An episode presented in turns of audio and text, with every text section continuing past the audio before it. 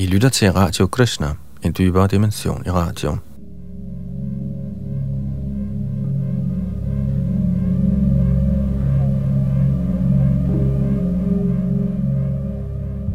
I det kommende skal vi høre et essay af Das, der hedder Uralfabets Suppen, som i grunden er et uddrag fra en af hans bøger.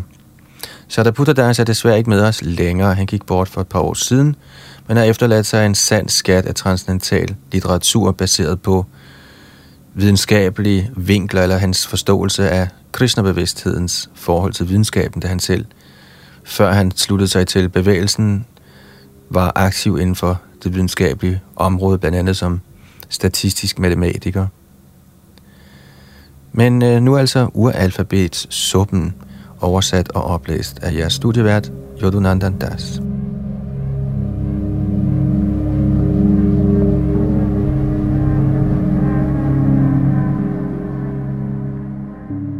For 38 år siden så det ud til, at det største mysterium, forskerne nogensinde har undret sig over, livets oprindelse, var blevet løst med et simpelt eksperiment. Så der begynder en anmeldelse af teorier om livets begyndelse i februarnummeret i 1991 af Scientific American. Dette simple eksperiment, udført af en kandidat ved The University of Chicago ved navn Stanley Miller, gik ud på at placere en blanding af metan, ammoniak, brint og vand i en lukket beholder og udsætte det for elektriske gnister. Resultatet var en tæreagtig stas, der indeholdt aminosyre, det vil sige byggestenene for de proteiner, man finder i levende organismer.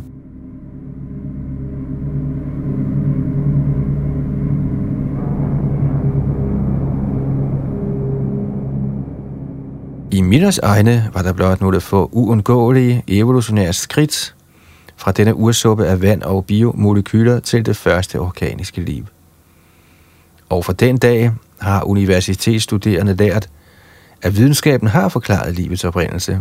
Ja, mange studerende har det indtryk, at selve livet er blevet syntetiseret i et reagensglas. Desværre, som artiklen i Scientific American påpeger, er forskerne langt fra at forstå, hvordan livet egentlig begyndte.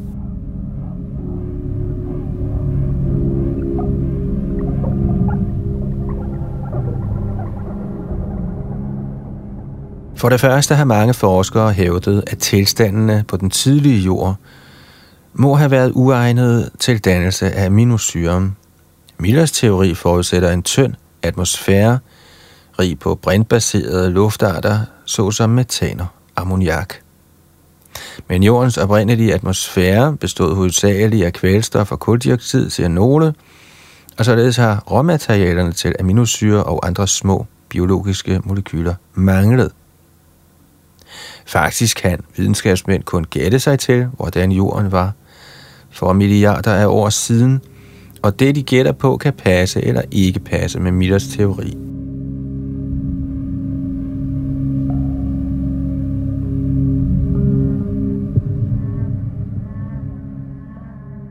Lad os gøre det tankeeksperiment, at aminosyre blev dannet på den tidlige jord. Og lad os antage, de håbede sig op med andre simple biologiske molekyler, uden af naturlig vej at blive ødelagt eller spredt. Vi støtter ind i et andet problem. Selvom reglerne for kemisk binding måtte tillade, at simple biologiske molekyler formes, garanterer disse regler ikke, at de højere former for orden, man finder i levende organismer, vil opstå. Vi kan illustrere dette med et simpelt eksempel.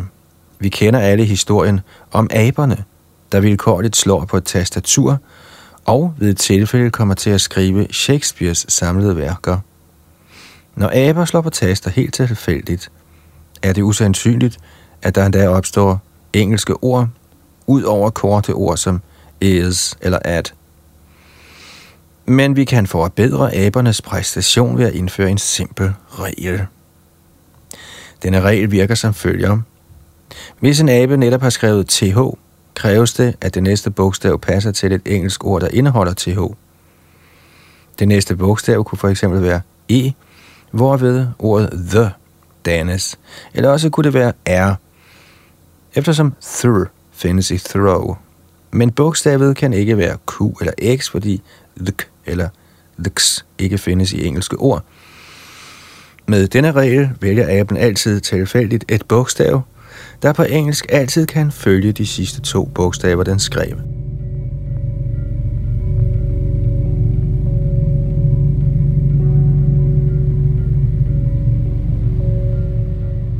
En anden del af reglen er denne.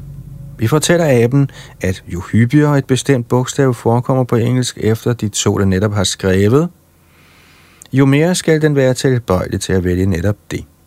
For eksempel forekommer E efter TH hyppigere end R, så efter TH er aben mere tilbøjelig til at vælge E end R.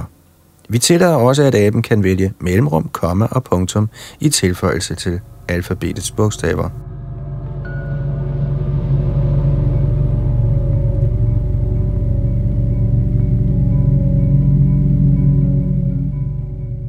Man kan se denne regel som en efterligning af kemisk binding. Et E eller et R kan forbindes med TH, men Q eller Z kan ikke. Det, at aben skriver bogstavskombinationer efter denne regel, er ligesom at lade molekyler dannes i en ursuppe ifølge reglerne for kemisk binding. Jeg samlede en tabel over tilladte tre bogstavskombinationer ved at køre et af mine essays om vedisk astronomi gennem computeren – så programmerede jeg computeren til at danne bogstavskombinationer efter den resulterende regel. Jeg kalder disse bogstavskombinationer sætninger, selvom de generelt ikke er ordentligt tegnsatte. Her følger et eksempel. Citat. To the local there's an odd ones, scorpith, is, are and a star. The ma Worse, a govern the sky, Shritalis, scene volume of the ons Milky Way, theirs. Citat slut. For evolutionister virker dette lovende. Computeraben danner mange engelske ord, og nogle lader endda til at give en svag antydning af mening. Man kunne forestille sig, at computeren efter blot nogle få evolutionære skridt vil begynde at udtrykke dybe tanker med upåklagelig engelsk grammatik. Men hvis vi læser nogle sider af dette sludder, finder vi desværre ingen tegn på, at sammensat orden dukker frem. Vi finder korte engelske ord, ofte astronomirelateret, fordi reglen om bogstavsbinding kommer fra sådanne ord. Men der er ingen tegn på den mere sammensatte orden, der kræves for at udtrykke tanker.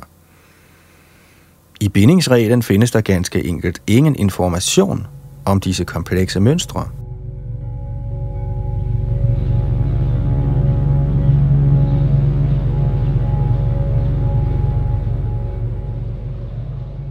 Biokemi lægger et lignende problem for dagen. Efter reglerne for kemisk binding er brint, ilt, kul og kvælstof atomer under passende betingelser tilbøjelige til at danne aminosyre og lignende forbindelser – men disse regler er ikke tilstrækkelige til at samle de højst komplekse strukturer, man finder i selv de enkleste levende celler. Konstaterer Sadaputta i sit essay Uralfabets suppen her oplæst af Yadunandan Das.